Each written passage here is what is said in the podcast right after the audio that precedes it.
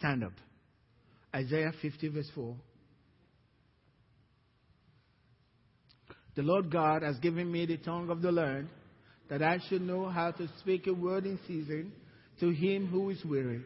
He awakens me morning by morning. He awakens my ear to hear as the learned. The Lord God has opened my ear, and I was not rebellious, nor did I turn away. Amen. So the Lord has opened your ear, and you really believe you are not turning away. Then go pray for the sick. he lives in you. Amen. He lives in you. We can do it. Amen. We can do it. We can do it. The Word of God tells us is if you pray, God will answer. The question is if, if whether or not you're going to pray. There is nobody that prays and God's not listening. It's impossible. God even listens to people who are using bad words. And he's recording for them because he says, every idle word that a man will speak, he will give account of it on the day of judgment. Even though they are cursing, God says, I got this against you. We'll talk about this later. Much more when you pray, He hears you. Every time you ask God for something, He's listening. God listens when we pray. The question is many times we are not patient enough for His answer to reach us. We quickly give up before the answers get to us. You see, for us, we live day to day. God lives in one continuous day. It's one day. So time doesn't mean a lot to Him. Yet, He's ordering your life. And He knows when you really need whatever you are asking for. And He delivers you, delivers it to you in time when you really need it. He doesn't ever fail. That's the God that we serve. In Isaiah chapter 1, verse 15, where I ended last week, God saying, this is negative. It says, when you raise your arms to me in prayer, God says when you pray, lift your hands up to God. And I said last Sunday, that's not a Pentecostal thing to lift your hands up. God says when you lift your hands up in prayer, I will refuse to look at you. That means God has to deliberately refuse. And the reason is because your hands filled with blood. He says, when you make many prayers, I will not listen because your hands are filled with blood. Now, after you have accepted Christ as your Savior, your hands are clean.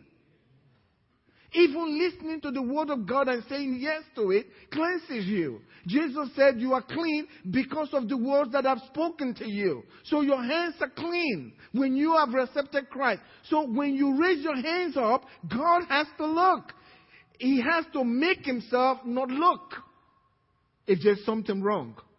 But his person is to turn immediately your hands are raised in prayer. He has, he looks, what do you want?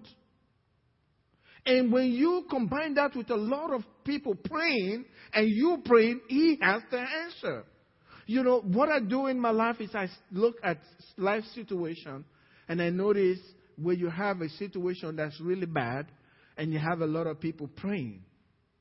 God always will come through. I mean, you remember Darlene, uh, uh, Darlene Zschech when they said it, they were announcing it on K- KSBJ and radio station, Darlene Zschech from Australia, that she had cancer.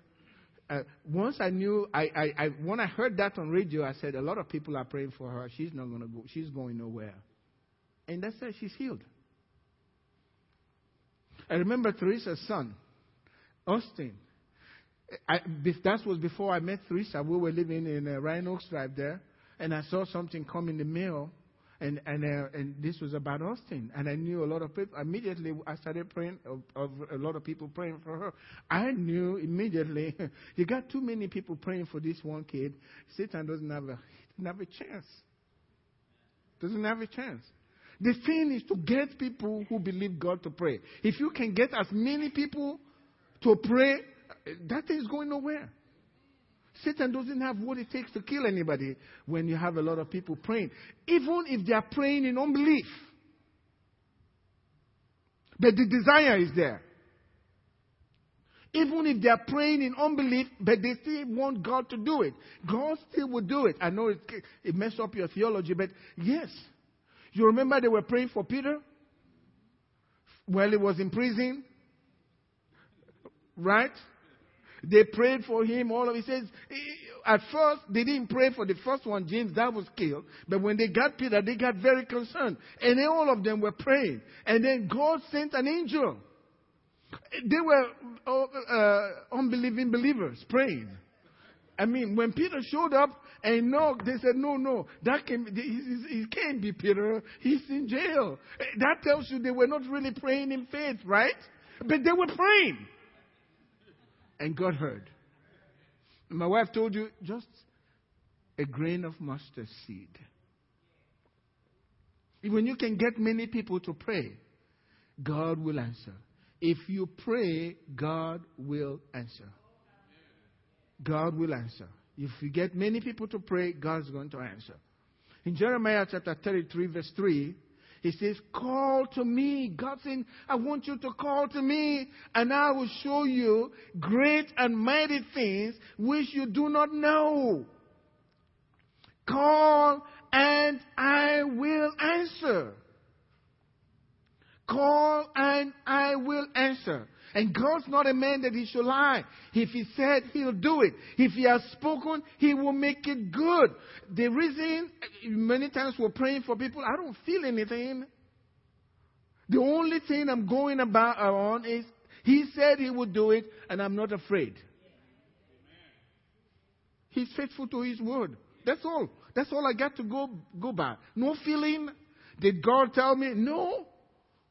I just, you just act on it based on His word. And God will carry you if you do what the word says. He will carry you. He'll never allow His word to fall to the ground. He says, when you call, He will answer. And then He wants to show you great and mighty things that you still don't know. He wants to show you things. That's what it is. The reason why we're, we're not seeing mighty things, we're not calling. God wants to show us my great and mighty things. Basically, when you call, He's showing you how great He is compared to your problem. he is so big, your problem is nothing. And then His might, He's made available to you to take care of the problem. He gives you understanding to know what's really going on. The root of the problem. Where did this begin? How do I attack it? How do I pray about this thing? Maybe I open the door for the enemy to come in. And he gives you, he show you great and mighty things which you do not know. That's the God that we serve. He wants to show you things. Now, I like the scripture, and I'm going to close on this today. Matthew chapter 7, verse 7, and 7 through verse 11. It says, Ask,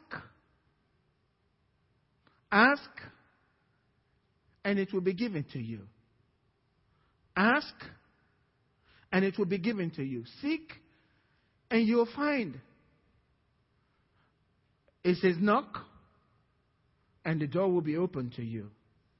Verse 8 is the one that I love the most.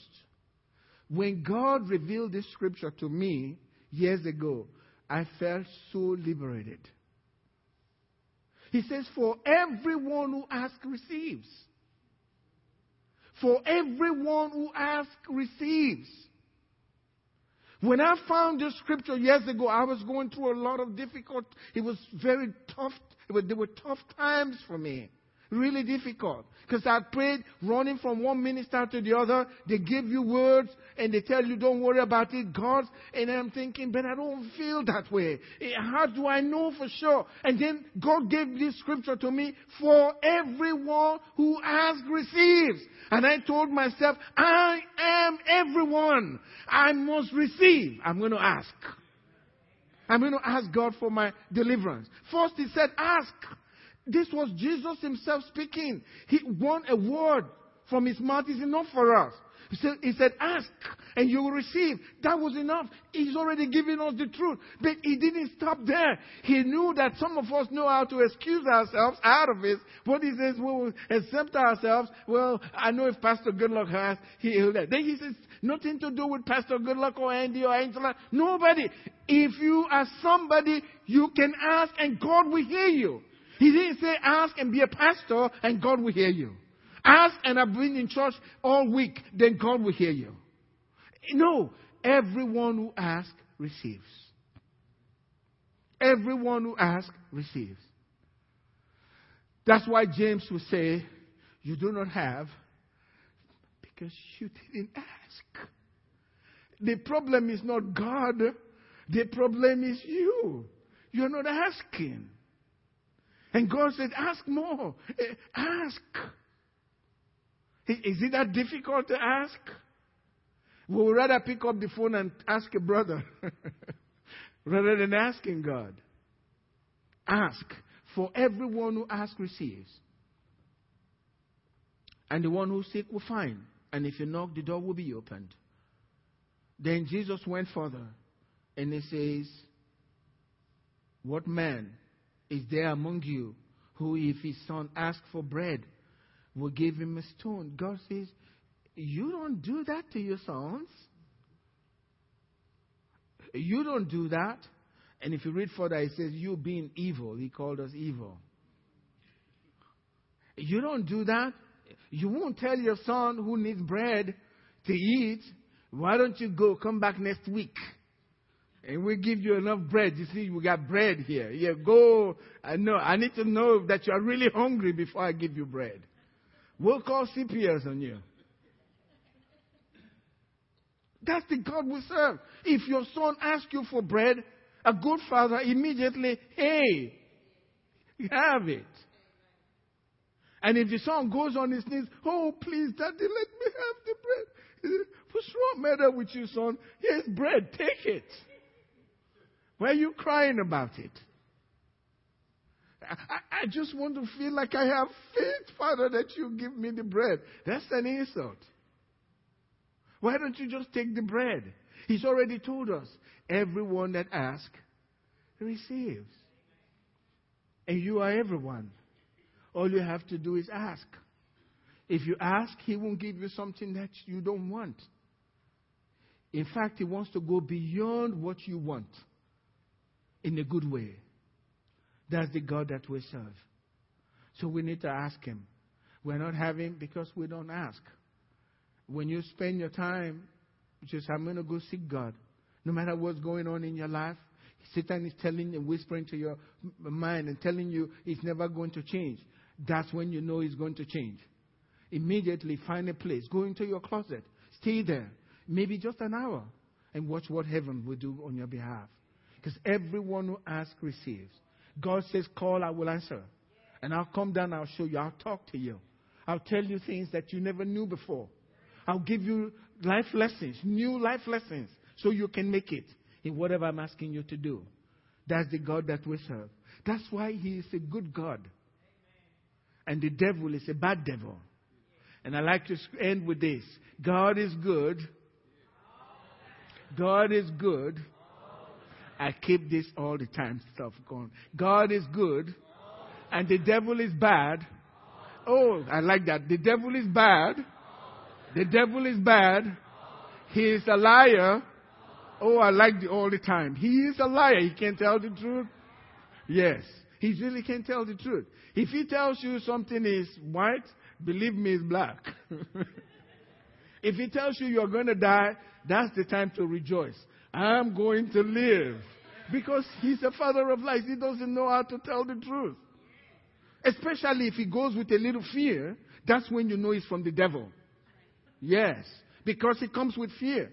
And so you fear, then you start shouting, I just was afraid. That was from the devil. He can't tell the truth. I'm running for this. This is wonderful. I'm going to live. Amen. That's when you know. He's from the devil. He cannot lie. Jesus said he's a father of it. When he lies, he's lying from his within. So he can't tell the truth. So when he's telling you that you are not going to make it, That's the time to shout because you've heard the lie and you got the truth. Amen. Stand up with me today. Amen.